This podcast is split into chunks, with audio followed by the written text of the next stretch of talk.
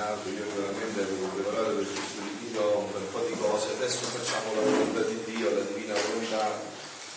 Eh, in questo ritiro io l'avrei strutturato un po' così questa volta, vorrei darvi attraverso gli scritti di Luisa degli strumenti importanti perché voi attraverso questi scritti entrate in tutto quello che è il patrimonio della Chiesa, no?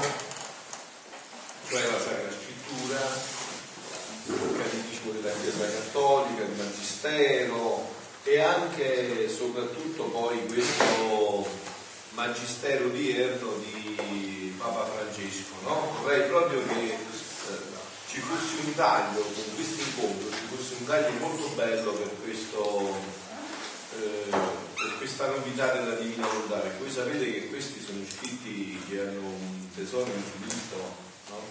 quindi cioè, quello che adesso dico è una delle, delle, miriadi di sfaccettature in cui ci possono aiutare questi scritti. No?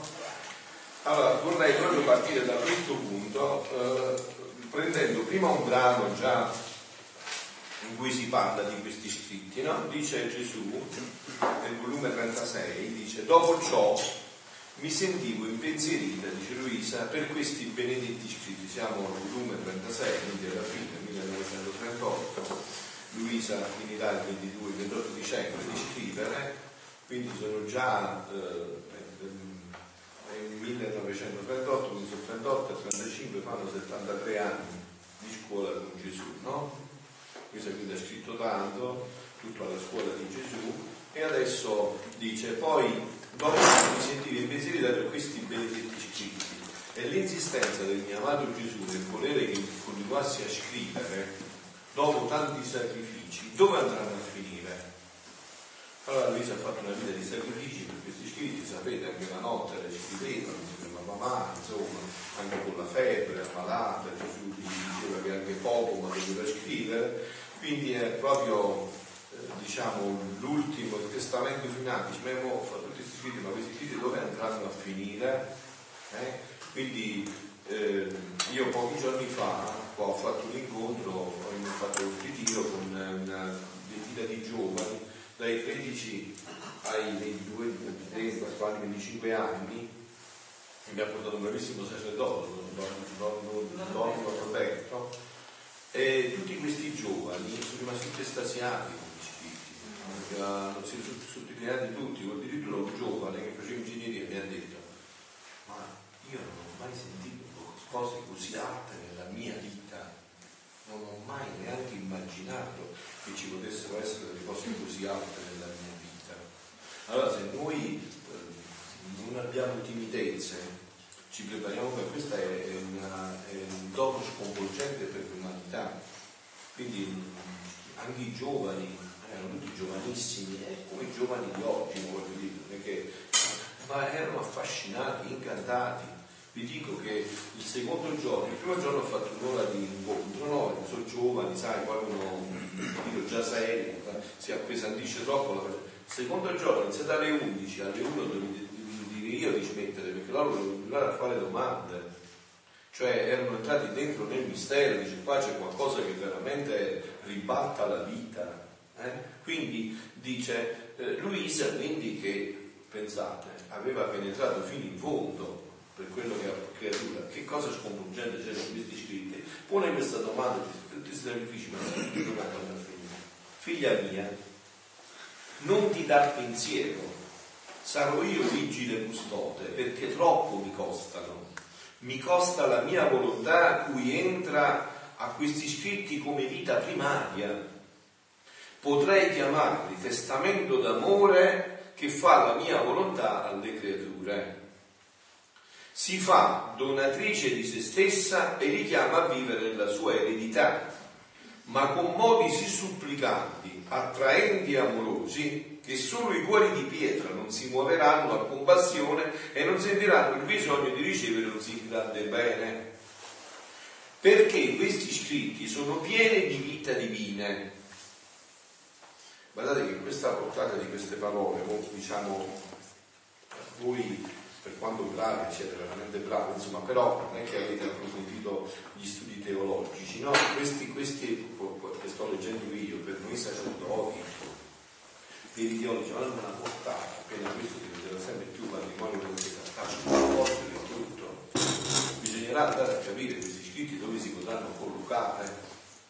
Non è una cosa semplice, sapete, perché adesso grazie a Dio, Dio sta ancora tenendo tutto così, sia benedetto Dio, ma quando si entra a calare bene dentro, che cosa sta scritto qua? Eh, qua l'ho detto quel ragazzo che non era teologo, era un ingegnere, ma insomma stava studiando ingegneria, era preparato, ha colto subito la portata e ha detto ma com'è, com'è, com'è? Io non ho mai sentito cose del genere, non ho mai sentito cose del genere, no? Quindi dice, eh, eh, perciò questi scritti sono pieni di vite divine, le quali non si possono distruggere. E se qualcuno ci volesse provare, gli succederebbe come a colui che vorrebbe provare a distruggere il cielo. Questa profezia già si è verificata, voi sapete no? che questi scritti sono stati, tra l'altro anche pochissimi libri, pochissimi volumi, no? Sì. Il volume 1 il libro della Regina Madre e le ore della passione, i veri capitoli che sono andati all'indice. All'indice, no? Questi soltanto questi perché non avevano neanche toccato niente, adesso solo una... E questo invece che sembrava una cosa così eh, brutta si è riservata la, il dono prezioso, sono stati custoditi dalla Chiesa, nella Chiesa e sono venuti fuori in 94. Questa profezia si è già verificata, è questo che dice Gesù. In questi si è già verificata, non è che si deve verificare, si è già verificata. Perché adesso voi sapete che questo è il patrimonio della Chiesa ormai, no? Io, io mi presento come Chiesa, non come Frapio, eh? Io ho nel mio statuto, nella mia regola divina, approvata dalla Chiesa, quale eh, carisma la divina volontà e gli scritti di Luisa, quindi non è che mi presento come un battitore libero, assolutamente, ripeto ancora, io amo la Chiesa più di Maria di Gesù, quindi non è che vengo qua perché eh, dico, ma mi faccio un mio concetto e vado a fare questi di Dio nella mia diocesi, col mio vescovo che sa quello che faccio, con uno statuto approvato dalla Chiesa, tutto assolutamente, eh, quindi cioè, eh, io mi prendo ufficialmente come Chiesa come sacerdote della Chiesa Cattolica Apostolica Romana. Quindi dice, eh, gli succederebbe come a colui che vuole provare a distruggere il cielo, il quale offeso gli provvederebbe sopra da tutte le parti e lo orienterebbe sotto la sua volta azzurra, sicché il cielo rimarrebbe al suo posto e tutto il male cadrebbe sopra colui che vorrebbe distruggere il cielo. Oppure chi vorrebbe distruggere il sole.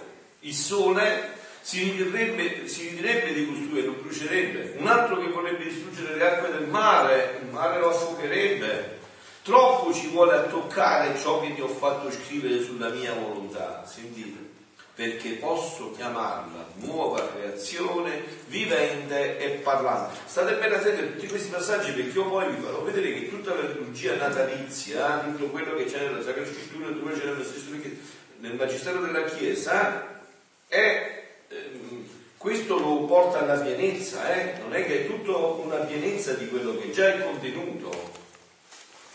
E quindi dice, eh, posso chiamarla, sarà l'ultimo sfoggio del mio amore, vedete queste parole, eh? sarà l'ultimo sfoggio del mio amore le, verso le umane generazioni. Queste sono parole chiarissime, eh? Anzi, tu devi sapere, vedete, quando Gesù parla dei suoi scritti, che sono i scritti non di Luisa, poi per lo vedi passo Gesù dice chiaro? Eh, cioè, anzi lo vediamo subito uno, no? È necessario dire in questi scritti che tutte queste verità sono state dette da Gesù senza nasconderlo. Dobbiamo avere l'audacia di parlare chiaro. Di appunto, appunto, e questo bisogna farlo, bisogna viverlo con chiarezza, noi qua dobbiamo avere la chiarezza su punti, se no perdiamo tempo, giriamo a vuoto.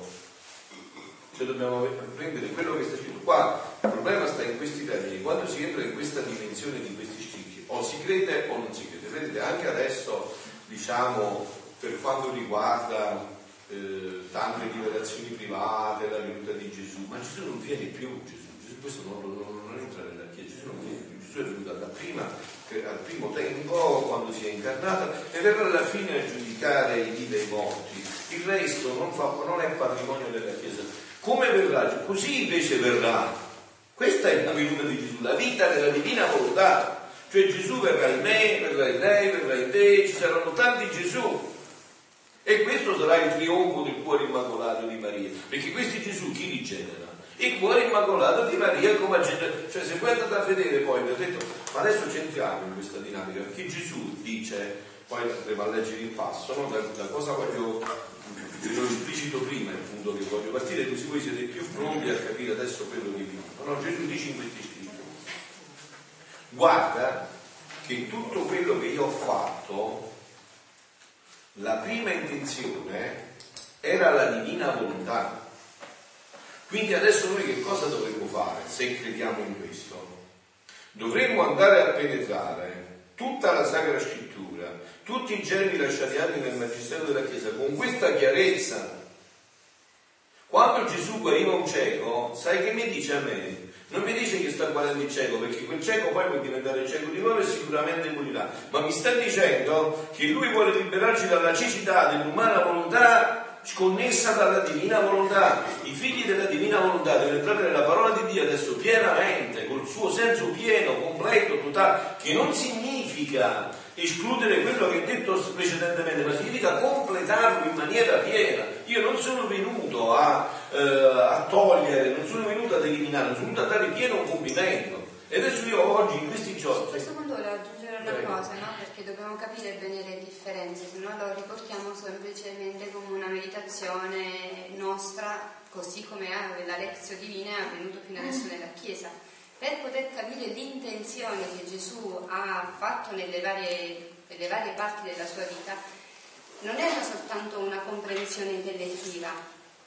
è nel girare noi in quell'atto, nel fare noi compagnia a Gesù mentre risuscitava Lazzaro o mentre guariva un cieco o mm, mentre guariva il paralitico, lascia, mettendo il nostro piano, lasciare che la parola ci disveli, si sveli a noi l'intenzione primaria che Gesù aveva nel, in quell'atto.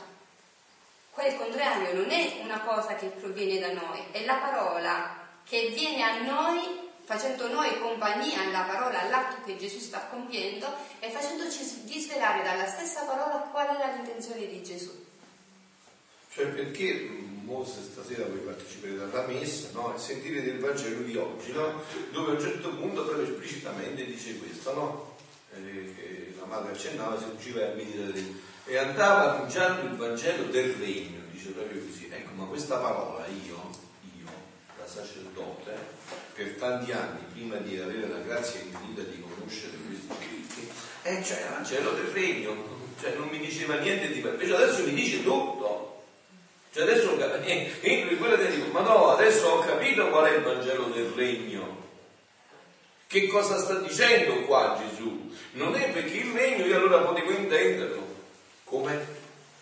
Perché il regno io potevo intenderlo come un, eh, non so, eh, il fatto del regno che dava la vista ai ciechi, che la, eh, faceva camminare gli stupidi, ma non è questo, perché questo poi avrebbe portato di nuovo il cieco a diventare cieco, se non altro sicuramente a morire. E quindi che regno era? Un regno transitorio, no? Invece questo è un regno definitivo, che solo alla luce di questo io posso andare a comprendere il senso più profondo. Il miracolo veniva poi alla luce a portare il miracolo preservativo, che era quello di eh, farla risuscitare nella divina volontà. E quindi non ammalarsi mai più. Che il problema è l'umana volontà. Appunto, il non ammalarsi mai più. E non solo, ma questo che dice Gesù, cioè che Gesù è Dio, e quindi non si tratta solo dei Vangeli, si tratta di tutto quello che lui ispira, quindi tutto l'Antico Testamento, tutto il Magistero della Chiesa. La sua prima intenzione di ispirazione è ispirare a ritornare nella vita della divina volontà. Quindi se io mi metto a fare, come diceva la madre, a girarci dentro, ad approfondire, io trovo, a meglio, quell'intenzione viene a me, mi illumina e mi fa percepire il senso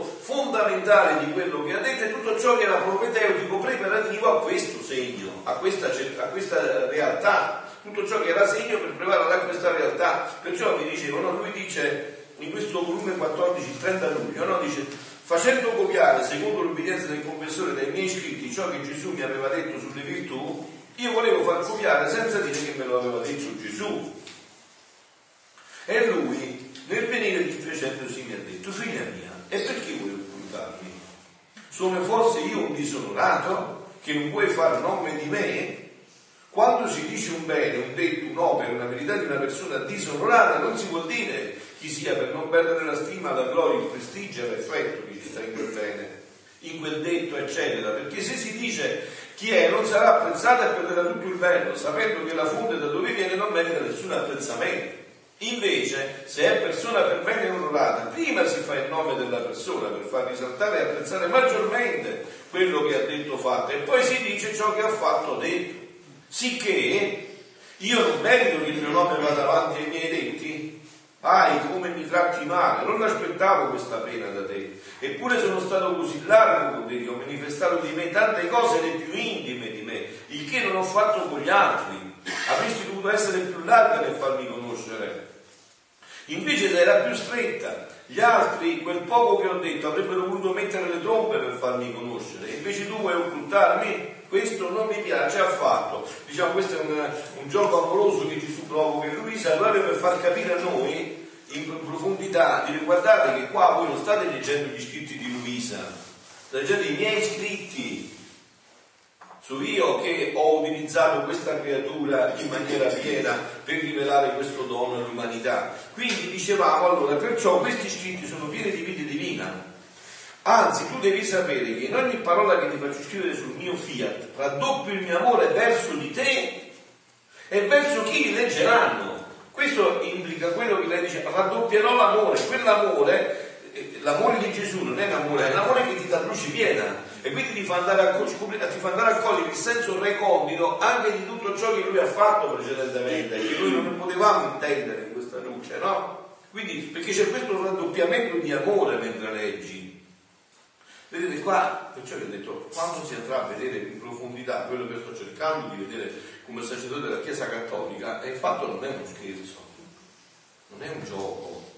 Cioè vuol dire che tutto questo è vivo. Nel momento in cui io leggo, questo viene a, a, a indicarsi dentro di me. Infatti, vedete che cosa dice in un altro brano, no? Figlia mia, come il fiore è toccato, spande con più intensità il suo profumo, tanto che se non è toccato sembra che non contiene tanto profumo, che, vedete, esempio, questi, questi, chi può fare questi paragoni? Chi avrebbe mai pensato a questo? È così, eh? un fiore se tu lo lasci là, lo odori un po', ma invece se lo a toccare un po' il profumo si innalza e, e quindi eh, vedi come siccome questo se, sembrano tanto profumo e l'aria non resta imbalsamata da quell'odore, così le mie verità, quanto più si pensa, più si leggono, si scrivono, se ne parla, si diffondono, tanto più profumo spandono. Questa è, vedete, qua è, è la dinamica, e questo sapete quanto durerà? Non durerà tanto, tutta l'eternità. Cioè questo sarà per tutta l'eternità. Guardate però, figlioli, qua io ho dei punti che veramente, cioè, se noi crediamo in questo, non possiamo più avere dubbi anche nel presentarlo. Cioè non c'è un'altra cosa. Non è perché io voglio dire che non c'è un'altra cosa. A me mi farebbe piacere se voi me la sappiate dimostrare. Cioè questa è tutta l'eternità, questo vivremo nell'eternità. Noi abbiamo scoperto che cosa sarà l'eternità, iniziandola di qua. Sarà un continuo, totale approfondimento di questo. Perché ogni volta che le tocchi emana un profumo nuovo e quindi dice quando più si pensano, si leggono, si gira e se ne parla si diffondono tanto più profumo spandono in modo da profumare tutto e di giungere fino al cielo. E io sento il profumo delle mie verità e mi sento di manifestare altre verità quindi capite che qua, è un, processo a catena eh, appunto, se noi non possiamo interrompere solo noi questo processo. Cioè un processo a catena, quando più noi facciamo cenacoli, ci incontriamo, parliamo, li approfondiamo, uno porta il suo, il suo tanto più questo amplifica e Gesù ci dispone a ricevere altre verità che sono già contenute, non è che vengono dalle non è che sarà un'altra rivelazione, no? Sono già dentro, lo vedo io, io ascolto un brano 100 volte, 150 volte, 200 volte, 250 volte, per esempio al mattino, stamattina, ho ascoltato un brano, lo stesso brano due volte, è, e lo avrei ascoltato anche tre, solo che avevo già quattro ore che stavamo in preghiera, quindi dovete stare in giro, venire qua, l'avrei ascoltato anche tre, perché è sempre un rinnovare dentro, ti dà altre luci e ti fa vedere l'altra parola. Dice, ma quante volte noi ci confrontiamo? Dice, vedete, ma tu l'avevi visto? Ma io non mi ricordavo di averlo visto in questo brano. E ricordavo di averlo visto questo brano. E come mai? Abbiamo letto tante volte. Perché c'è questa dinamica, c'è questa dinamica non... e questo però pensate che questo che vi sto dicendo adesso lo dobbiamo poi portare, se ci riusciamo, speriamo, in questi due giorni, dobbiamo portare tutto in esempio anche nella Sacra Scrittura, che vi farò vedere proprio nel, nel, nel Catechismo della Chiesa Cattolica, nell'omelia di Papa Francesco, no? Per esempio, se, se prendiamo a volo l'omelia che ha fatto ieri Papa Francesco, no? Ieri, ieri, dice a un certo punto, la santa nostalgia di Dio scaturisce nel cuore credente perché sa che il Vangelo non è un avvenimento del passato, ma del presente. Quindi se del presente, questi scritti mi vanno perfettamente perché mi amplificano questo presente. Sentite, la santa nostalgia di Dio ci permette di tenere gli occhi aperti davanti a tutti i tentativi di ridurre e di impoverire la vita. La santa nostalgia di Dio è la memoria credente che si ribella di fronte ai tanti profeti di sventura questa nostalgia è quella che mantiene viva la speranza della comunità credente, che di settimana in settimana in gloria dicendo vieni Signore Gesù. E come verrà il Signore Gesù? Come verrà il Signore Gesù? Guardate che siete cattivi errori se voi vi fate invitare da apparizioni private che eh, hanno delle sfaccettature che non sono ecclesiali. E voglio bene che vada. Io, vedete, ieri no? abbiamo festeggiato, che è stata la mia santa messa, io gli ho fatto vedere ieri nel brano del Vangelo, c'erano tutte e tre le dinamiche e tutte e tre in intima unione una con l'altra. Ricordate? I magi vedono una stella, poi vanno da Erode, Erode chiama i sacerdoti, i sacerdoti gli fanno vedere nella scrittura quello che ha visto nella stella. E alla fine l'apparizione privata. Eh, eh, I magi vengono avvisati da un angelo in sogno.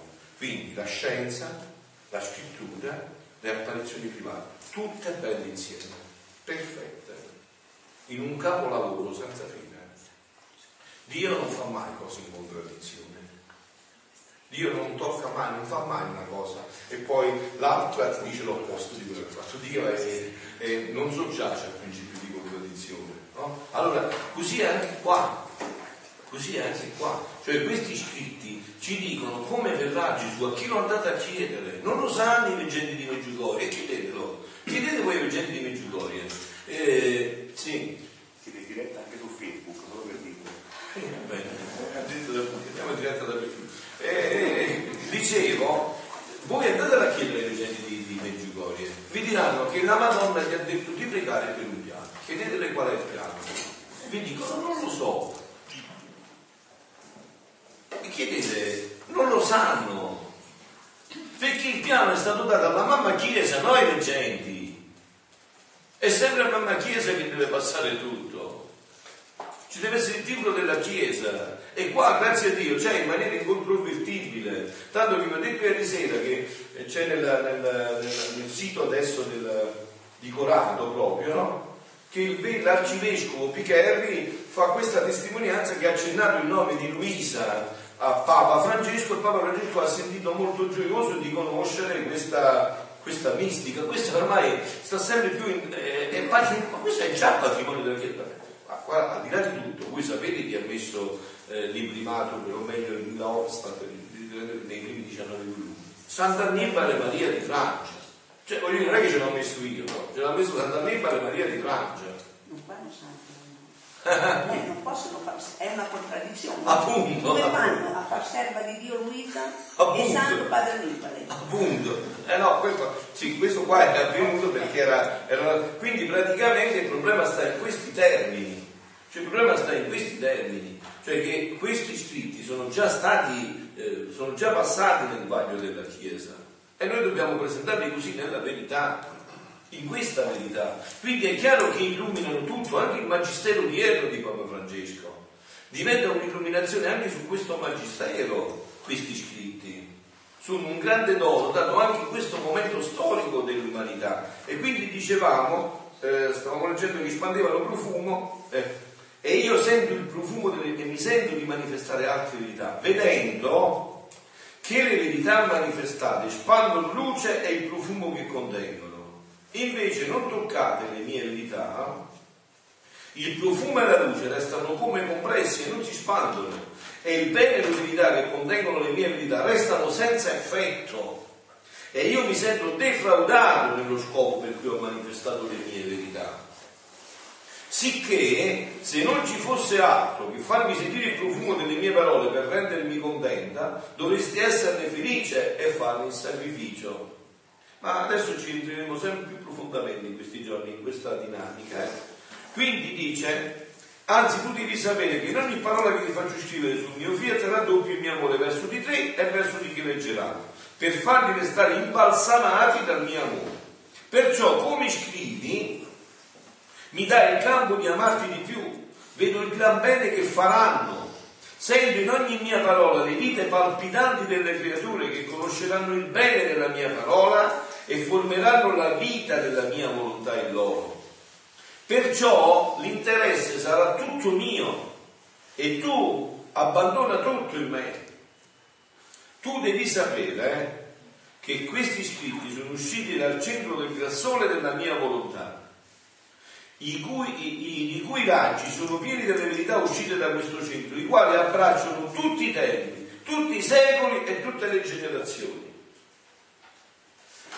Questa gran raggiera di luce riempie cielo e terra e a via di luce bussa a tutti i cuori e prega e supplica che ricevano la vita palpitante del mio fiat, cui la nostra paterna bontà si è benignata e si è degnata di dettare da dentro il suo centro quei modi più insinuanti, attraenti, affabili, pieni di dolcezza e con amore sì grande che dà dell'incredibile, e questa è la parola giusta. Io quando li ho letti la prima volta ho detto è incredibile Anzi, vi dico che io sono uno di quelli che l'ha posto al vaglio dell'eresia appena vi ho letto, perché sa dell'incredibile tutto questo. Sa dell'incredibile. Sa dell'incredibile, da far stupire gli stessi angeli. Ogni parola, ogni parola può chiamarsi un portento d'amore, uno più grande dell'altro. Perciò Voler toccare questi scritti, dite fino a dove si spinge Gesù, eh, siamo al tredottesimo volume ormai, quindi eh, ormai... Eh, perciò voler toccare questi scritti è voler toccare me stesso. Ecco il ritorno di Gesù. Lo dice lui che sono, è lui stesso. È lui stesso. Questi sono gli scritti della Luisa. E Gesù dato a Luisa in pienezza con il dono della divina volontà il centro del mio amore, le mie finezze d'amore con cui amo le creature. E io saprò difendere me stesso e confondere chi volesse minimamente disapprovare anche una sola parola di ciò che è scritto sulla mia divina volontà. Infatti io facendo... Volete dire qualcosa? Sì, eh, di ripetere perché mi sono un attimo... Sì, allora dice di, eh, e io saprò difendere me stesso e confondere chi volesse minimamente disapprovare anche una sola parola di ciò che è scritto sulla mia divina volontà. E guardate, se noi andiamo in un discorso di verità e di coerenza adesso, no?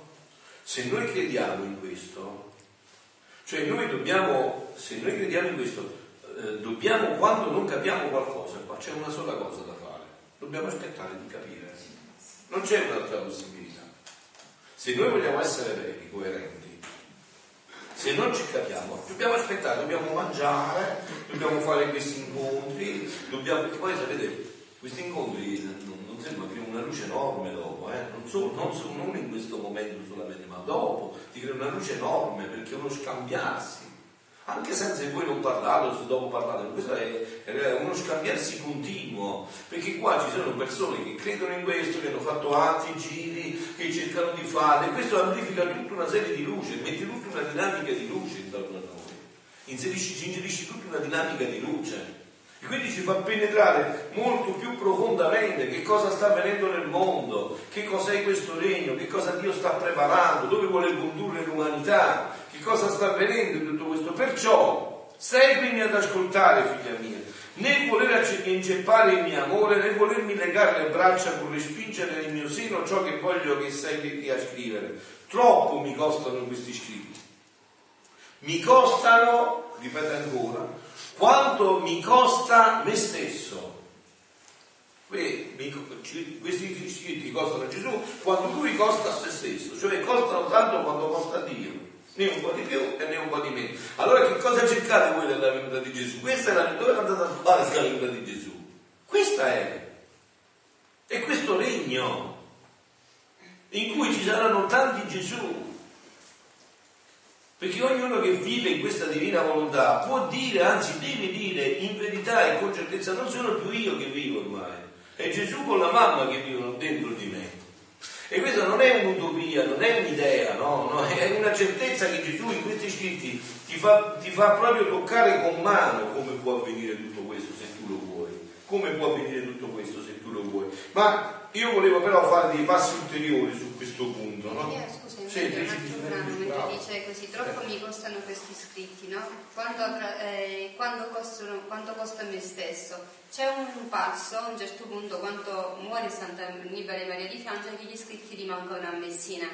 E i padri di Sant'Annibale non si occupano per la pubblicazione degli scritti. E a un certo punto, dopo varie traversie, ritornano a Corato, ma i padri avevano smarrito due eh, volumi e Gesù dice a Luisa, me la pagheranno con il fuoco del purgatorio perché per ogni verità che hanno perso, finché non si cureranno loro di ritrovarmele. Sì, perché, eh sì, perché se noi vediamo la portata non può, cioè è tutto coerente. li hanno trovato.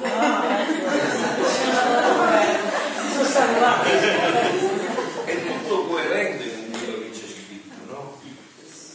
Infatti, continua in un altro brano Gesù del volume 16, 10 febbraio del 1924. Questo lo sto facendo come lavoro di preparazione perché poi ci introdurremo in quello che vi ho detto, no? Stavo pensando tra me a tutto ciò che sta scritto in questi giorni passati dicevo tra me che non erano cose necessarie né serie, potevo fare almeno di metterle sulla carta, ma l'ubbidienza lo ha voluto e io ero in dovere di dire il fiat in questo. E anche qua fermiamoci un attimo. Ma voi vi chiesti, ma Luisa perché ha scritto? Cioè, quando un mistico scrive, soprattutto poi di questa volta, perché ha scritto? Vedete, qua sta il sigillo della certezza assoluta che è opera di Dio, no? Infatti, voi sapete che lui si è iniziato a scrivere il 28 febbraio 1899 per ordine del confessore incomincio a scrivere ciò che passa tra me e il nostro Signore giorno per giorno, l'anno 1899, mese di febbraio, giorno 29. Quindi che significa? Che Luisa gli ha detto la Chiesa di scrivere, la Chiesa gli ha detto di scrivere, quindi non, non facciamo chiacchiere, la Chiesa gli ha detto di scrivere, capite? Io qua adesso sono la Chiesa, E la, la Chiesa gli chiederà poi di non scrivere più. se voi adesso qua state vivendo questo momento perché io sono la Chiesa, sono sacerdote della Chiesa cattolica, apostolica, romana, sono la Chiesa, non rappresento me stesso, no, non rappresento me stesso. Cioè ogni mia parola, se è in contraddizione con la Chiesa, la Chiesa ha il diritto di richiamarmi perché non sono me stesso, sono la Chiesa. E quindi lui si è iniziato a scrivere per la Chiesa, ha proseguito tutto per la Chiesa. Non ha fatto niente, manco minimamente, che non fosse tutto supervisionato dalla Chiesa. Continui confessori, avere a quei tempi, ma voi sapete che significa avere a quei tempi il permesso di andare a celebrare la messa nella stanza da letto di una donna? Ma voi capite che significa? Ma solo questo dovrebbe fare sconvolgere tutto, no? Cioè in quei tempi un sacerdote che 5 la mattina e 6 la mattina per di una donna a celebrare la messa, cioè già oggi sarebbe impossibile. Figuratevi un poco voi, e non con permesso di Pinco Pallino, ma, Del Papa, capito? di due papi. Eh sì, certo, figlia mia. È un giro enorme di confessori. Cioè Luisa non è stata mai lasciata senza confessore e addirittura a confessori viene aggiunto anche Il il, confessore lo disegnava il vescovo, eh, non è che veniva scelto. Lo disegnava il vescovo, il confessore, non solo, e poi addirittura a fianco a questi confessori ci invita pure Sant'Annibale Maria di Francia come confessore straordinario e censore degli scritti. E cioè, questa è tutta Chiesa. Quando andranno a vedere dentro questo, e qua si vedrà il sigillo indelebile. Questo è tutta Chiesa. Quindi vedete che la Chiesa ha fatto come ha fatto questo brano che vi ho detto di ieri, no? del, del, dell'angelo che è andato ad avvisare ai magi, guarda che Erode inganna, no? la Chiesa, quando sono cose eh, che sicuramente incredibilmente vengono da Dio, c'è dentro e ci mette il sigillo, eh, li tiene all'indice, li tiene tutto, anche i diari di Santa Faustina è stato all'indice, eh, però questo ha preservato da tutto, cioè anche in questo la Chiesa è mamma, diceva Padre San Pio, Padre Pio, no? Diceva, la Chiesa non è mamma solo quando ti dare la carezza, è mamma anche quando viene dare uno schiaffo, e io lo accolgo perché è mamma. E sarà un disegno ancora più grande, infatti che sarebbe stato per esempio di San Pio senza averlo fermato, dire questo è un mistificatore, e lui no, mi dico la messa per i fatti miei, ma lui sapete come ha reagito quando gli è arrivata la lettera da Roma che lo accusava di tutto questo, sapete come ha reagito? Sono la lettera, la lettera esercito, non puoi confessare più, sei un mistificatore, non puoi celebrare pubblicamente, non devi incontrare le persone, incontrare le donne. Lui ha preso e detto, ah benedetto Dio, la Chiesa è sempre un capolavoro, è sempre un capolavoro mi ritiro nella mia celletta e mi faccio la messa di due ore poi faccio due ore di ringraziamento, sono grazie di Dio, eh. non ho devo, capito? Allora vedete che qua, qua c'è il sigillo indelebile, state attenti figlioli perché oggi c'è una sottile superbia, arroganza, eh, che addirittura ci si permette, ci si permette di criticare il Papa come fosse una persona umana, che sono cose da mettere sui giornali, sono cose da mettere sui giornali queste. Cioè anche se tu avessi delle riserve, eh, tu ti metti a fare preghiera e penitenza per i dolci Cristi in terra e poi mi fai capire che cosa stai dicendo per piacere, mi fai capire bene che cosa stai dicendo. Invece noi capite in quest'area di superficialità che abbiamo creato, non andiamo più con queste logiche. E quindi facciamo il salto della fede, no? La Chiesa è Chiesa, non vi preoccupate, tranquilli, non siete voi la Chiesa, non sono neanche io la Chiesa, siamo un rappresentante, tranquilli che la Chiesa è la Chiesa, insomma. Voi avete visto da duemila anni che esiste la Chiesa? Qualcuno ha fatto i funerali alla Chiesa. La Chiesa fa i funerali a tutti, non sono per i funerali alla Chiesa. E nonostante tutti gli scandali che sentite, predi, pedofili, tutto quello che sentite, la Chiesa stava ferma, ferma, immutabile, sta ferma e porta avanti il suo progetto enorme, ferma, hai capito? Non si muove. Ricordando il brano che abbiamo detto, no? adesso che Gesù dice che li curirà lui, che li preserverà da tutti, che nessuno li po- eh, poteva bruciare, lui sapeva benissimo quello che gli aveva detto Gesù, eppure quando la Chiesa ritira gli scritti, lui sa, scrive al vescovo e dice se la Chiesa ritiene opportuno di bruciarli, che vengano bruciati. Questa è santità. E proprio così si è espresso in questi termini. E la Chiesa, andate a vedere, proprio così dice in questi termini. Se la Chiesa ritiene opportuno che tutta questa falsità le vuole bruciare, faccia Dio sia benedetto. Invece cosa è successo? Che sono stati custoditi, che oggi sono patrimonio, che noi ne stiamo parlando, tutto questo testimonia che noi dobbiamo andare avanti in questa chiarezza di fondo. E in questa chiarezza preoccupate. Non vi preoccupate che la Chiesa è infallibile, sta tranquilla, sta sereni dormire su sette guanciale, preoccupate. Che la Chiesa è la Chiesa, state tranquilli. La Chiesa sapete chi la guida? Non per niente, uno fuori classe, lo Spirito Santo si chiama. E quello è santo, lo Spirito Santo, capito? Non è che, che gioca, insomma, no? Allora quindi dicevo, non era una cosa necessaria, potevo fare almeno di metterle sulla carta, ma l'obbedienza lo ha voluto. E io ero in dovere di dire fiat anche in questo. Ma mentre ciò pensavo, il mio amato Gesù mi ha detto, per esempio, a questo proposito, volevo dire una cosa, come nel Magistero. Vedete, quando uno deve esprimersi, prima di tutto deve essere uno che si informa bene, no? Per esempio, nel caso di Papa Francesco, voi eh, seguite come me le omelie quotidiane a Santa Marta, quello è il Magistero, no? In una di queste omelie che ho fatto pochi giorni fa, prima di Natale, Papa Francesco ha detto queste testuali parole a me pastore. I pastori devono sempre dire la verità. Quindi il discorso è chiaro, i pastori devono sempre dire, ma devono aiutare le persone a prenderle dove stanno e a portarle alla verità. Cioè siamo sporcati in mano, dobbiamo stare dentro, dobbiamo lavorare dentro, non si può fare ex cattedra. bisogna stare dentro, bisogna andare cuore a cuore con le persone, ci sono tanti drammi, tante situazioni interiori in cui bisogna entrare dentro, non si può fare eh, lo screening o ti fai lo studio a tavolino, bisogna entrare dentro cuore a cuore, ci sono tante dinamiche oggi. E quindi più che mai questo testimonia che quando c'è il sigillo della Chiesa noi dobbiamo stare in pace, se non preoccupate, eh, eh, ho fatto un'intervista a Papa Francesco, dice guarda io dopo la sera vado a letto e le mie sei ore sono come un degno, dormo tranquillo, sereno, perché io ho la Chiesa dietro le mie spalle, capito? Ho la Chiesa, io vivo per la Chiesa e quindi ho la Chiesa dietro le mie spalle. Allora, ma mentre ci ho pensato, mio madre Gesù mi ha detto, figlia mia, eppure era tutto necessario per far conoscere come si vive nel mio volere. Non dicendo tutto, tu faresti mancare una qualità del modo come vivere in esso. E quindi non potrebbero avere il pieno effetto del vivere nella mia volontà. Sentite, nella mia onniveggenza vedo che questi scritti, udite, udite, saranno, sentite come la chiamo, per la mia Chiesa per la mia Chiesa. Quindi la Chiesa non è di Papa Francesco, non è di Papa Benedetto, non è di Frappino, è di Gesù, la mia Chiesa.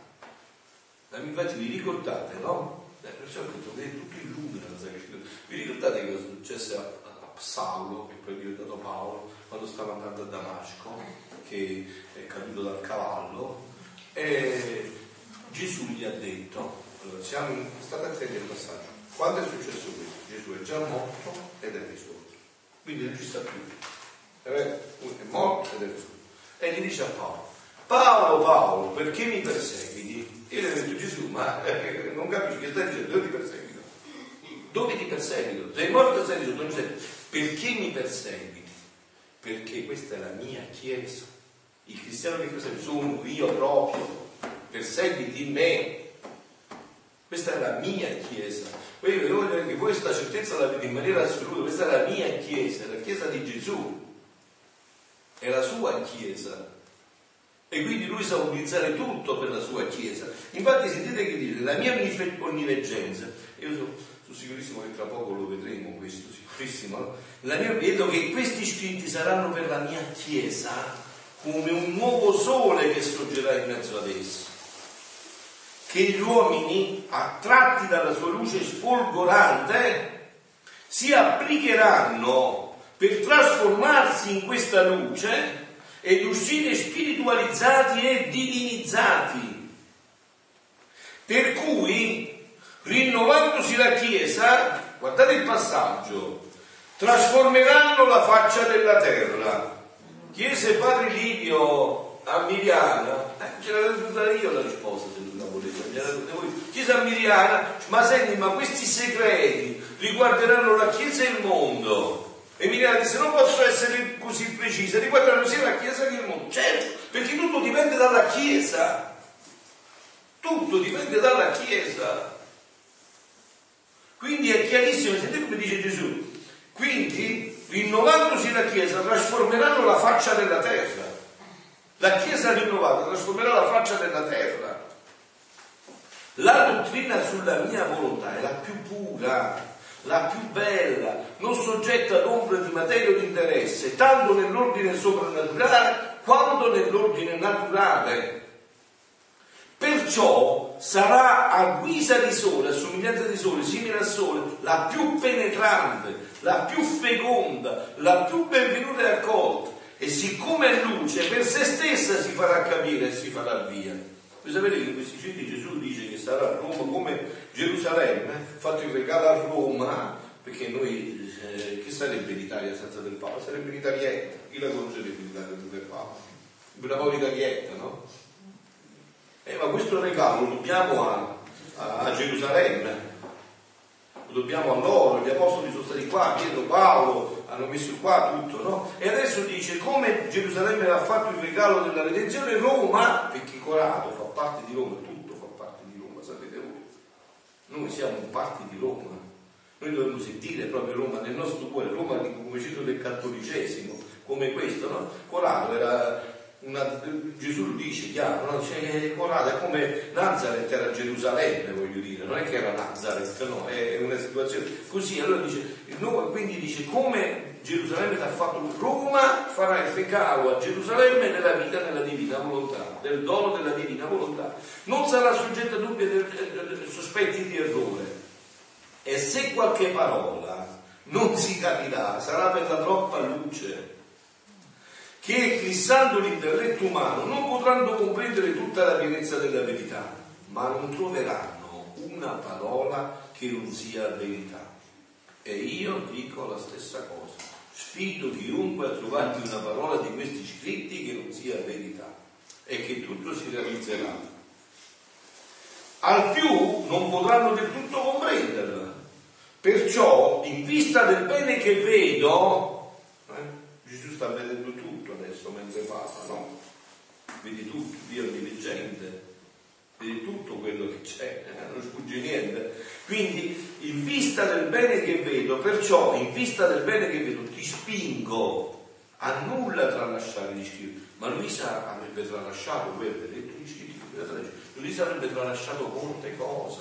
Addirittura Sant'Annibale eh, la minaccia proprio, prendi scritti perché ci credeva e dice, hai visto come ti ha detto Gesù? Hai letto, hai sentito che cosa mi ha mandato? Come ti ha detto Gesù? E perché non fai come ti ha detto Gesù? Ti dico che mi devi obbedire di fare come ha detto Gesù, devi scrivere tutto. Beh, ma noi guardate, cioè anche questo passaggio, noi sembra una cosa semplice, poi non vivendo certe cose, voi sapete no, perché certe cose bisogna viverle per comprenderle, no? Si dice anche da voi, o vai che lo sente, non è che passa il fermento, cioè guai ti dice, c'è dentro, per lo. Luisa non deve dire le cose intime di Gesù. Immaginate voi che viene chiesto a due coniugi di dire le cose intime pubblicamente. Eh, avete capito facendo? Eh, bravo, cioè sono cose intime. Dice ok, perfetto, ma almeno fammi parlare della divina volontà, ma perché? No, tutto ha una conseguenza chiara tu devi dire tutto, sì. Beh, se non sbaglio, il primo volume, Le memorie dell'infanzia, è scritto successivamente Eh, certo, perché- di Padre Annibale. Eh sì, perché Sant'Annibale gli dice che deve riprendere tutto Perciò non ci perfettamente. sono le date. Appunto, deve, appunto, perché deve riprendere tutto perfettamente, sì. sta, io sto ho iniziato adesso a leggere, Mhm. dunque sto al secondo volume appena iniziato. Beh, nel primo volume ci stanno dei, dei passaggi che anche leggendolo mi so. Cioè delle cose come diceva Sì, sì. Fra Pio intime, veramente intime. Che rimani, rimani io rimanevo un po' Eh, scioccata, quasi. appunto, eh, appunto, e appunto, immagina, tu Eh. leggendo, immagina io No, che devo metterlo appunto, che devo metterlo per iscritto. Non so come faceva Appunto. Luisa. E qua è brava questa riflessione che hai fatto, di una profondità, come faceva? Come Solo faceva? l'ubbidienza alla Chiesa. Sì, infatti Questo amava così tanto la Chiesa, ecco dove stava, dove sta il sigillo indelebile di quello che si amava così tanto la Chiesa da morire continuamente a se stessa perché tu devi fare uno sforzo di me, come fare? Io devo scrivere delle cose così intime, cioè Gesù, ma poi lei ragionava, glielo chiede, dice, ma fammi dire quello sulla divina volontà, ma perché no? È come se io parlassi all'aria, dice Gesù, è come se un sacerdote adesso io faccio la consacrazione, dico le parole della consacrazione, ma non succede niente perché non c'è il vino e non c'è il pane, devo sapere a chi le ho dette queste Ma cose. poi non, non riusciva a spiegare tutto in fondo, Eh, perché certo. a volte alla fine dice non Sì, riesco, sì. Eh, no, mi certo. fermo qua perché non riesco a... E certo, Anche lì era un po'... E certo come si fa a portare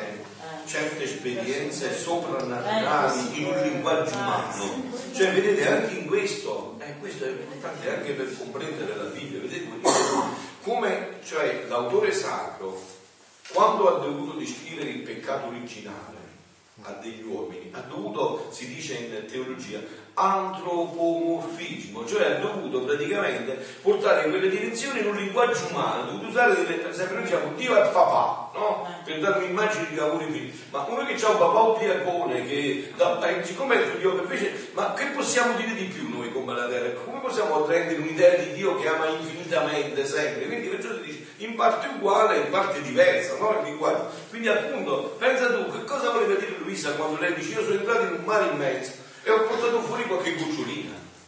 Solo, e che neanche quella gocciolina la so dire molto bene, fino in fondo. Neanche la riesco a esprimere fino in fondo quella gocciolina. perché dopo Gesù eh, a volte gli diceva, per esempio una parola, lei diceva una parola che mi ha detto Gesù, io ho compreso, Eh anche questo mi ha, mi ha col- cioè, Gesù di poche parole, però Eh Una parola che ti, ti parla un orizzonte infinito, tu come fai a riportarlo poi non so nell'umanità? come facevo. Cioè, ma anche luce dava Sarà stato- continuamente. sicuramente sarà stata aiutata dallo Spirito Santo. Sì, esatto. Non sarà soggetta a dubbio se, se qualche parola non si capirà sarà per la troppa luce che sarà l'interprete. Ma non- al più non potrà perciò, in vista del bene che vedo, ti spingo a nulla tralasciare di scrivere. Un detto, un effetto, una similitudine sulla mia volontà, sentite, un detto può essere come una rugiada benefica sulle acque, come benefica la rugiada sulle piante dopo una giornata di sole ardente, come una pioggia di rotta dopo lunghi mesi di siccità. Tu non puoi capire tutto il bene, la luce, la forza che c'è dentro di una parola, di una parola. Ma il tuo Gesù lo sa e sa a chi deve servire e il bene che deve fare. E io voglio continuare proprio in questa giornata, oggi e domani, questo. Cioè adesso noi dobbiamo, eh, il nostro cammino deve essere un cammino coerente. Se noi adesso stiamo approfondendo questo e ci crediamo e sappiamo che è Sua parola, vi ripeto, questo deve illuminare tutta la nostra vita anche tutto ciò che noi leggiamo, tutto ciò che approfondiamo nella Sacra Scrittura, nel Magistero, deve avere questa luce speciale che Dio ci ha donato. Perché questo ci arricchisce enormemente, ci arricchisce enormemente. Cioè noi quando entriamo nella parola, nel Magistero, avendo la grazia di questa luce, questo ci permette di penetrare il fine per cui tutto, vedete anche il titolo di questi scritti, no? Il titolo di questi scritti che ha dato Gesù. E chiarisce questo, cioè ti dice il richiamo della creatura all'ordine, al posto e nello scopo per cui fu creato, cioè il fine qual è per cui noi siamo stati creati. Quindi tutta la Sacra Scrittura, tutto il Magistero, tutto quello che ha sempre questo fine. E se io conosco il fine, eh, io illumino tutto il mio cammino e anche quando cado ho sempre quell'illuminazione che mi sorregge. Perché vedete il problema di oggi, voi sapete che da tre, due o tre settimane, tre settimane Papa Francesco ha iniziato un ciclo di catechesi sulla speranza. E anche qua, guardate, io ci vedo tutto, tutto, voi dite quello che volete voi, ma io adesso vedo tutto attraverso la divina volontà, prima è tutto filtrato così, eh. Questa è stata un'ispirazione per la divina volontà, perché quello che oggi sta disperando l'umanità è che non c'è speranza. E senza speranza si è disperati. Non si può vivere senza speranza. È inutile, io lo dico tante volte, che ti fai la, la casa col tettuccio apribile, l'ultima mattina che vuoi tu, e l'ultima i fondi un metro e mezzo, e l'ultimo fai, fai quello che vuoi, ma se poi non c'è la speranza, se non c'è la speranza, e, e dove vai? E voi pensate qua di che speranza parliamo? Di che speranza? Di che portata di speranza stiamo noi parlando? Di che cosa ci stiamo dicendo noi in questa speranza? E adesso volevo, prima concludiamo questo brano. Ora, mentre ciò diceva, sentite, sentite, carissimi.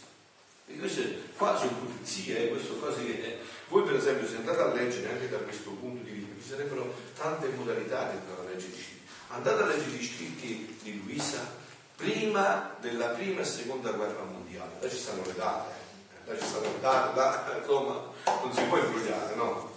Andate a leggere un po'. Eh? Andate a leggere. E vedete come Gesù gli aveva descritto tutto di quello che sarebbe successo. L'avete visto dal punto di vista? E andate a vedere. Andate a vedere le date La guerra in Africa. della guerra in Africa, prima ancora della prima e seconda guerra mondiale, andate a vedere. Nei primi volumi è tutto delineato nei dettagli e poi c'è, c'è un punto di, di alcune- dove addirittura gli fa vedere il futuro della Chiesa. Andate a vedere, andate a vedere il futuro della Chiesa rinnovata. Anche da questo punto di vista. Sentite adesso qua che cosa gli dice Gesù. Ora, mentre ciò mi diceva, quello che abbiamo letto poc'anzi, mi ha fatto vedere nel mezzo della Chiesa, vedete sempre la Chiesa, eh, sempre la Chiesa, nel mezzo della Chiesa, un tavolo e tutti gli scritti sulla divina volontà messi sopra. Quindi anche in questo, vedete, Gesù, lo dice in questi scritti, lui vuole che questo deve essere conosciuto dai sacerdoti. Ci tiene in modo specialissimo che i sacerdoti lo, lo, lo pongono ai fedeli. Tutto l'angelo chiede. Vedete, quando c'è il sigillo della Chiesa, no? Vedete eh, le apparizioni, l'ultima apparizione di questa Medjugorje, no? Eh, vi sentite che come conclude i messaggi di Emiliano? I pastori, i pastori, i pastori, i pastori, tutti dai pastori. Perché non si tratta, di, si tratta della Chiesa, cioè questa è la sua Chiesa. Se voleva una Chiesa di angeli, avrebbe fatto una Chiesa di angeli, ha voluto una Chiesa così, la sua Chiesa, in cui poi il sacerdote risponderà a lui quando ci vedremo di là. Questo è il problema. Eh? Voi, anche in questo voi non riflettete a volte quando pensate sui sacerdoti, ma voi pensate che responsabilità avrà un sacerdote davanti a Dio. Cioè adesso quello che vi sto dicendo, pensate che portate che responsabilità avrò io davanti a Dio. Non è la responsabilità vostra, eh? Perché voi siete responsabili di voi stessi e di qualcun altro che incontrate. Ma io sono sacerdote della Chiesa Cattolica. Cioè io ho in gioco tutto quello che dico e ciò che la Chiesa dovrebbe dire attraverso me. Io non sono un libero pensatore, cerco di fare il filosofo o il psicologo, psicologo o il libero pensatore, io cerco di fare il sacerdote, quindi vuol dire che io conosco il magistero della Chiesa, il patrimonio della Chiesa, lo amo, è mio più di me stesso e lo presento. Non è che io posso venire qua a dirvi le mie idee, io penso così, io credo così. No, io non, non posso dire questo, sapete che non posso dire questo? Io non posso dire come sacerdote, io penso così. Io se già dico questo, sono in contraddizione con quello che ho scelto, io non ho scelto di pensare così. Se volevo pensare così, facevo il filosofo piaceva pure la filosofia, io penso così. Ma qua non si tratta di pensare, e non si tratta neanche diciamo di un autoimporsi questa dinamica, si tratta di averla amata, di conoscerla e amarla. Ho conosciuto il Magistero della Chiesa, l'ho talmente amato, lo amo talmente che è mio, che desidero presentarlo agli altri fratelli con la certezza assoluta che questa è la bellezza, lo splendore. Perciò Papa Francesco dice, non si fa proseltismo, ma si fa attrazione. No? Eh, hai visto il venditore di pendole che è innamorato delle pendole, ti fa innamorare di questa pendola, fa così, eh? Lui non è che dice deve prendere per forza, ma tu vedi realmente l'amore in suo modo di presentare e dici, ma mi piace, sta, mi comprerò questa pendola, perché questo me la presenta con tanto amore, così bene, ci, veramente ci crede così tanto che questa pendola deve essere quella giusta. E quindi questo anche riguarda noi. Cioè questo riguarda, noi dobbiamo entrarci dentro per questo mistero, perché dicevo quindi, nel mezzo con quelli molte persone venerande circondavano quel tavolo e uscivano trasformate di luce, è sempre questa parola, e divinizzate, divinizzate, così come erano stati creati connessi a Dio per diventare Dio, divinizzate. E come camminavano, sentite, comunicavano quella luce a chi incontravano.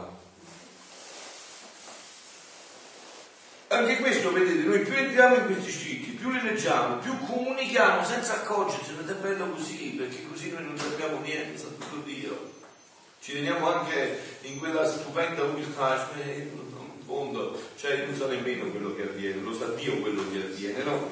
E quindi dice, eh, eh, eh camminavano e, e Gesù ha soggiunto, sentite questa altra profezia, tu vedrai dal cielo il gran bene quando la Chiesa riceverà questo alimento celeste, che fortificandola la farà risorgere, poi un termine molto bello per questo centenario, la farà risorgere nel suo pieno trionfo. Questo è un trionfo di cuore immacolato di Maria, dove l'andate a cercare? Non vi fate prendere per fessi, questo è il trionfo del cuore immacolato di Maria. Perché solo questo che il trionfo del cuore immacolato di Maria corrisponderà al trionfo del regno dei questo è il trionfo del cuore immacolato di Maria, questo è il trionfo della Chiesa, il trionfo del cuore immacolato di Maria è il trionfo della Chiesa, è il trionfo di Gesù, è il trionfo della Santissima Trinità, questo è il trionfo questi scritti, questo dono che verrà conosciuto e che io, io già lo sto vivendo, ve l'ho detto, io l'ho vissuto l'altro giorno, 26, 27, quanto è stato il 27? Eh, 27, 28 e 29. Io già l'ho vissuto, eh. 27, 28 e 29, proprio qua in questa casa dove ormai da sei anni faccio Dio, Dio mi ha dato questo dono, io l'ho vissuto negli occhi di quei ragazzi. Io ho visto negli occhi di quei ragazzi, la, dice, ma questo che dice il padre? Ma, ma questa è una cosa meravigliosa, non può essere che il fatto sta così. Infatti vi ho dato il libricino quel libricino mio della, della, se lo so spulciato tutti, dico questi ragazzi non lo leggeranno nemmeno in vacanza, qua a fare un ritiro, se lo so spulciati tutto e mi hanno fatto le domande su quello che era, ci sono andato a prendere i brani e dove c'erano queste parole proprio così forti, mi chiedevano ma come così è? Ma come così è? Certo, questo è il trionfo, questo è il angeli fuori di tutti i giorni, li perdiamo tutti se non andiamo in questa evangelizzazione nuova. Questa evangelizzazione nuova che carica tutto di una speranza meravigliosa. Scusate, ma perché duemila anni fa c'era un piccolo popolo che non l'ha riuscito a piegare nessuno agli israeliti? Perché? Perché attendevano il Messia non, hanno sbagliato diciamo, la portata di che il Messia doveva, ma attendevano, quindi fremevano dall'attesa, erano certi dalla parola che doveva venire il Messia. Se noi mettiamo questa speranza nel nostro cuore, nei cuori dei nostri giovani, dei nostri fedeli, se noi fremiamo di questo, anche le nostre messe profumano di cielo, diventano liturgie celesti, abbiamo dentro il cuore il Maranatà, come facevano i primi cristiani, aspettiamo che viene, che venga il Signore Gesù, che venga, e in questa modalità, perché noi conosciamo anche la modalità della sua venuta, questa è la modalità della venuta di Gesù, questa modalità della vita nella divina volontà. Tu vedrai dal cielo il gran bene quando la Chiesa riceverà questo alimento celeste che fortificandola la farà risorgere nel suo pieno trionfo.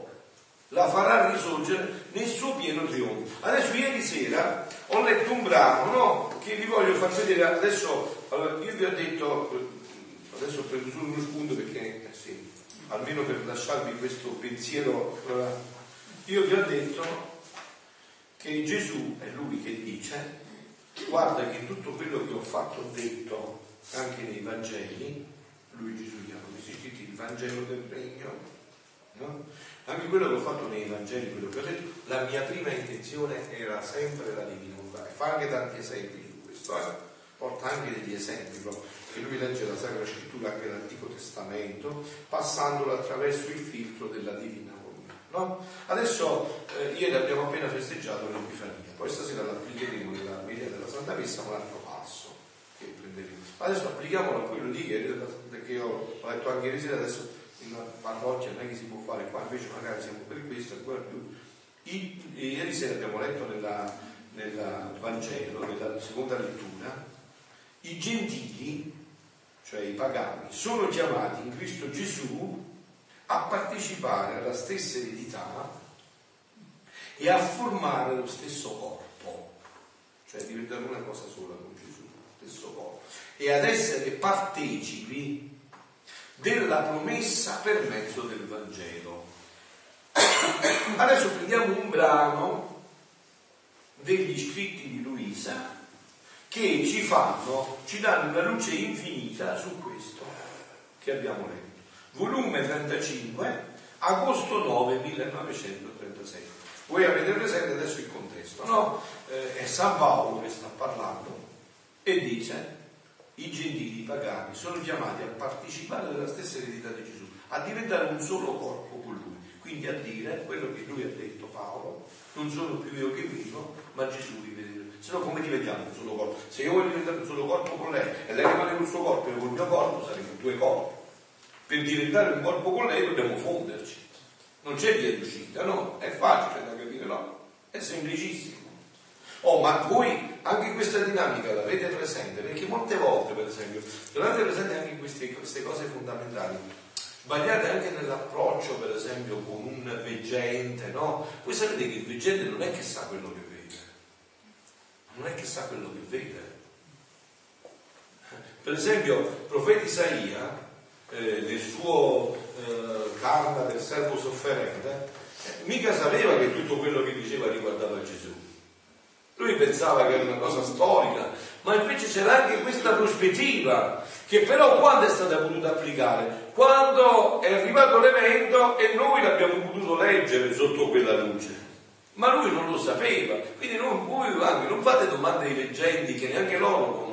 Per esempio anche quelli di Meggiugorio mica sanno la portata dei segreti realmente, sanno la data, ma non sanno che cosa è la portata, che cosa deve muovere tutto questo. Questo sfugge, non, non, non, neanche, scusate, ma la Madonna mica sapeva tutto quello che doveva accadere, quello, assolutamente. Leggete l'enciclica di Giovanni Paolo, leggete tutto, no? ha dovuto navigare nella fede, come noi navighiamo in internet, la Madonna navigare nella fede. Ma poi anche loro dicono i messaggi della Madonna non ce li spiega. Appunto, pregare, appunto, cioè dobbiamo entrarci dentro, cercare di capire anche noi, appunto, non è che ci rispiega, ci dai il messaggio e poi io me lo devo portare nella preghiera, devo entrarci dentro, devo ricordare, magari ho l'apporto, dico nel caso del l'apporto di vedere anche con quel volto me l'ha detto, ma me lo devo andare a, a ricreare tutto dentro, a rielaborare tutto dentro. Quindi adesso prendiamo questa espressione. Eh, l'ho detto il brano, guardiamo noi stessi, dice, e adesso è già Gesù che parla, non ho preso brano dall'interno, solo guardiamo noi stessi e vogliamo dare ciò che siamo e ciò che possediamo, un solo corpo. Gesù dice, noi guardiamo noi stessi, guardiamo noi stessi, poi vedo Daniela e voglio dare tutto ciò che possiedo e che sono. Questa è la mia, voglio dare tutto ciò che possiedo e che sono, per diventare un solo corpo. La dissomiglianza, dice Gesù, ci metterebbe in pena. E la creatura, vedendosi dissimile da noi, non starebbe con noi con quella fiducia di figlia e con quella padronanza di quando si posseggono gli stessi beni, gli stessi doni. Questa disparità sarebbe un ostacolo per formare una sola vita e amarci di un solo amore. Quindi San Paolo sta dicendo questo anche se lui non è profondamente, pienamente cosciente di questo, ma sta dicendo questo e questo adesso noi lo possiamo capire alla luce di ciò che Gesù ha detto a Luisa. Di un solo, mentre il vivere nel nostro volere divino è proprio questo, un solo corpo, è proprio questo, una sola volontà, un solo amore e beni comuni. Sola volontà, un solo amore e beni comuni.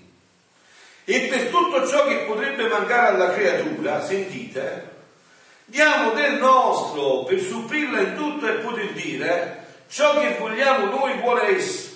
Il nostro amore è il suo è uno solo e come l'amiamo noi essa ci ama. Se Gesù mi dà il, tuo, il suo amore a me e io lo amo col suo amore, io posso dire che lo amo come si ama lui. Dico bene dico giusto? Eh, non c'è via d'uscita. Prima poi me lo conferma che è un effetto della, della meditazione degli scritti l'aumento della confidenza con Dio. Certo, sì, sì, moltissimo. Io non avrei mai pensato Moltissimo, pure per me, perché io avendo avuto una formazione un poco più, diciamo, eh, di rispetto, prima eh, ero così. quindi per entrare in un'intimità così profonda, tanto è vero che ma uno degli elementi che a me mi ha diciamo bloccato all'inizio è proprio questa intimità, come diceva lei, questa intimità, ma Signore mio Dio, guarda, perché poi Luisa addirittura a volte ha talmente, è talmente entrata in un'intimità profonda con Dio, no? C'è un passo che mi ha letto l'altro giorno, è quello che dice che eh, la richiamano, che eh, lei ha troppa confidenza Gesù interviene, eh, sta, è fuori di sé, no? Lei sta avendo certe intimità profonde con Gesù e alcune anime sante che sono, ma noi ma, stai andando troppa confidenza, poi la confidenza, poi si dice anche, perché io penso che la confidenza è il padrone della madre creata, cioè si- troppo prende confidenza poi non rispetta più. no? E Gesù ti dice, no, no, guarda che questa confidenza a me invece mi, la- mi fa, lei rispetta ancora di più in questa confidenza. Quindi certamente c'è una, perciò certamente è molto forte e anche molto intenso questo passaggio. Figlia mia, ci mancherebbe la forza di non elevare la creatura al livello della nostra somiglianza e a non farle possedere i nostri beni, per chi vive nella nostra volontà. Tanto è vero, vedete il passaggio, si dice, che la mia madre celeste, siccome viveva, possedeva la vita del mio fiat divino, ci, ama- ci amiamo di un solo amore, amiamo le anime di un amore gemello. Ed è tanto il nostro amore per lei, sta parlando dell'amore, che come noi teniamo la gerarchia degli angeli in cielo, le diversità degli ordini dei santi, con l'essere la celeste imperatrice, l'ereditiera della grande eredità della nostra volontà, quando questo regno si formerà sulla terra, quindi vedete qua le parole, quando questo regno, quando, il quando non dipende più da Gesù però, dipende da noi. Questa chiedere agli altri quello che dipende da noi. Il quando dipende dalla nostra dispo- disposizione, dalla nostra disponibilità, da appunto, da questa decisione da far conoscere, perché più anime conoscono questo dono, si dispongono e lo impetrano, prima tutto questo viene affrettato nell'umanità. Perciò vedete anche qua, quando la Madonna in questa apparizione di Meggiugorio continua a ripetere ho bisogno di voi, che sono da Meggiugorio per questo messaggio, se no ne andato. Ho bisogno di voi. Io quando ho letto questo messaggio tantissimi anni fa, non l'ho fatto. Dico, ma a me mi hanno insegnato che io ho bisogno della Madonna non andare a pregare. Qua questo messaggio dice che ha bisogno di me, qua deve andare a capire che significa lei ha bisogno di me. Eh, appunto. E perciò sono andato, e io vado, così è stata la mia espressione. Scusa, io a me mi hanno abituato, vai là, allisci la Madonna, la carizzi, fammi la grazia, cioè adesso mi viene a dire un messaggio che mi viene a dire che ha bisogno di me. Proprio di me, dico, boh, insomma, di me, proprio bisogno di me. Cioè, quindi il fatto viene invertito completamente, no? Quando questo regno si formerà sulla terra, la gran signora chiamerà i suoi figli a possedere la sua eredità ed le daremo la grande gloria di farle formare le nuove gerarchie simili ai nuovi cori degli angeli, sicché avrà il coro dei serafini, dei cherubini e così di seguito, eh, come pure formerà l'ordine dei santi vissuti nella sua eredità e dopo che li ha formati in terra, li trasporterà nel cielo, circondandosi della nuova gerarchia, rigenerati nel fiat divino e nel suo stesso amore vissuto nella sua eredità. Sentite, questo sarà il compimento dell'opera della creazione e il nostro consumo di tutto è compiuto. Quindi vedete che questi scritti ci devono aiutare a comprendere tutta la Sacra Scrittura, perché questo, vedete, io faccio questo abbinamento, no? Ho detto già altre volte questo abbinamento che mi piace molto, no? Voi immaginatevi insieme la creazione e l'Antico Testamento, no? La creazione dell'Antico Testamento come le radici Dio ha deciso di, mettere, di piantare un albero maestoso, infinito, da, da frutto e queste sono le radici. Okay? L'Antico Testamento, la creazione sono le radici eh, enormi quanto l'universo. Poi queste radici, per amore, avrebbero dovuto produrre il tronco, i rami, i fiori, i frutti. Ma già che questo piano A di Dio, l'uomo, con la sua libertà, lo ha pervertito, peccato originale e originante, lo ha pervertito, Dio cosa ha fatto? Ha cambiato il piano B il tronco ha dovuto farlo col suo sangue. E quindi la redenzione, il Nuovo Testamento, il Vangelo, il Nuovo Testamento, la redenzione è questo tronco meraviglioso, con tutti i rami, i, i, i fiori, tu, le foglie, i fiori, tutto. Adesso che cosa manca? E tu comprenderesti quest'albero se non conosci il frutto? Ecco qua il frutto. Il frutto ti farà comprendere tutte le radici dell'albero, tutto il lavoro del tronco, tutto questo è il frutto. E questo ci permetterà di dire consumato il maestro, tutto è compiuto. Un figlio della divina volontà che ha il dono divino della divina volontà può dire tutto è compiuto, ho fatto tutto, quasi sta dicendo quale, ho fatto tutto, tutto è compiuto. Tutto è compiuto. Perché mentre io parlo è Gesù che parla in me. Mentre io guardo Gesù che guarda me, mentre Gesù parla sta guardando, sta creando, sta aiutando, sta... e io sto facendo questo per lui, perché sono in lui, e dove lui sono io, dove sono io, dove è lui. Se sono in lui, eh, in lui è, è, è la conseguenza. Quindi, perché abbiamo avuto il regno del nostro volere nelle creature? In virtù della celeste ereditiera che voleva dar la vita per ciascuno per farlo regnare. Cioè la, la Madonna è disposta a dare la vita per ciascuno per far regnare questo regno. E vedete anche qua, ve l'ho detto, siamo nel centenario di Fatima, no? Io sinceramente, eh, immedesimato, mi capisco perché tanti, anche magari sacerdoti, teologi, vescovi, sono, come dire,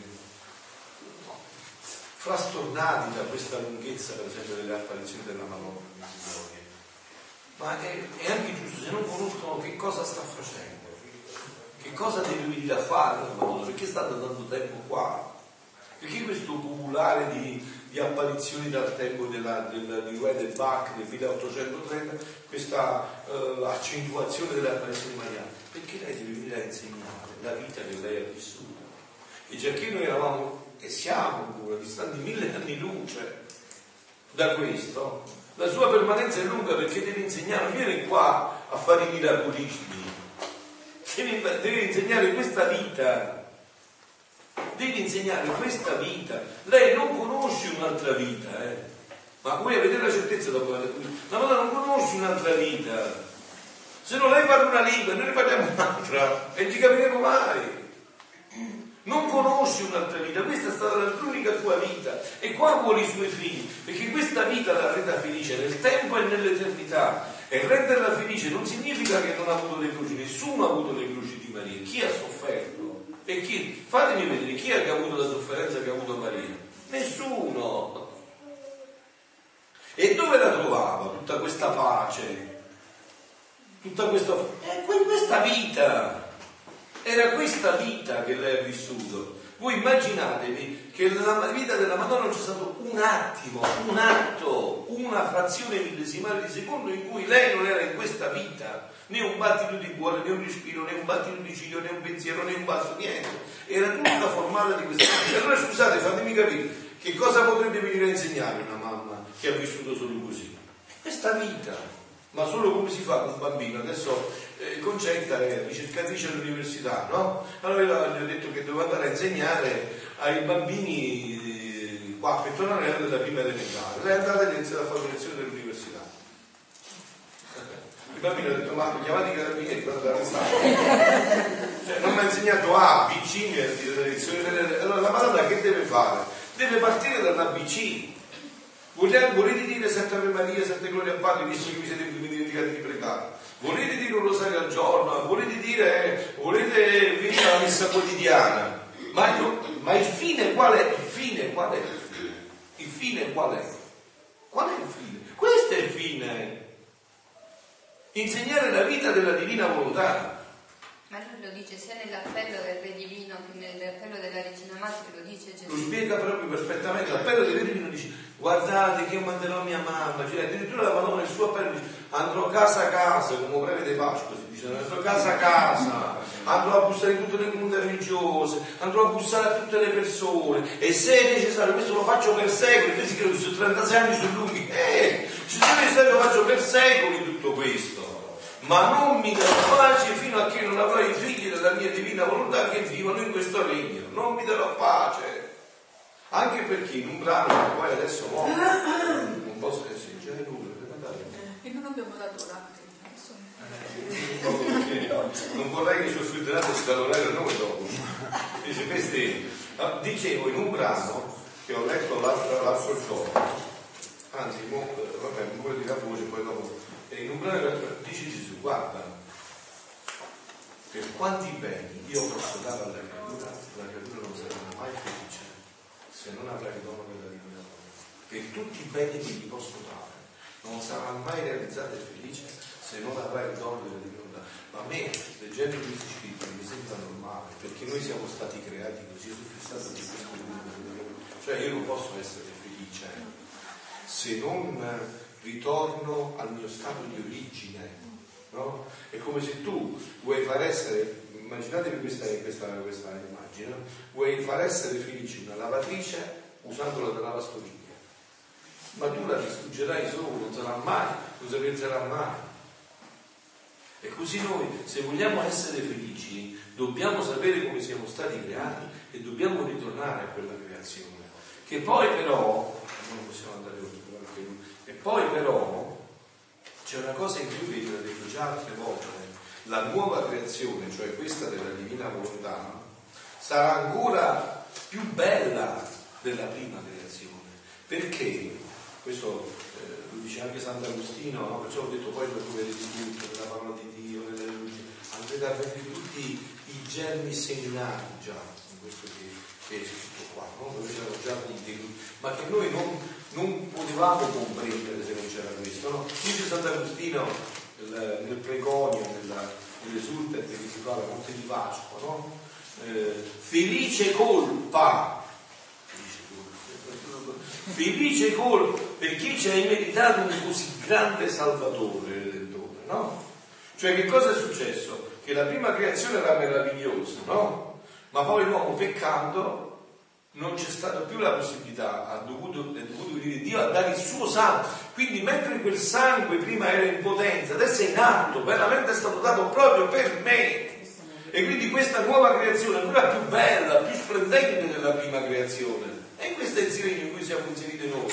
Allora ditemi voi, se noi portiamo questo entusiasmo, questa gioia nell'umanità, ha ragione Papa Francesco, ha perfettamente ragione. Così per attrazione gli altri sono attratti, come dice gli atti degli apostoli. Come inizia gli atti degli apostoli? Vi ricordate? Molti vedendo come vivevano erano attratti e andavano a campare con loro, andavano a vivere con loro. Non è che quelli dicevano guarda fatti cristiano, no, no, si vedeva, era bello, diceva questo è proprio bello, hanno fatto bello, si sente che è bello, ne vale la pena vivere per questo. L'angelo del Signore portò l'annuncio a Maria. Ave o Maria, piena di Grazie, il Signore con te. Sei benedetta sulle donne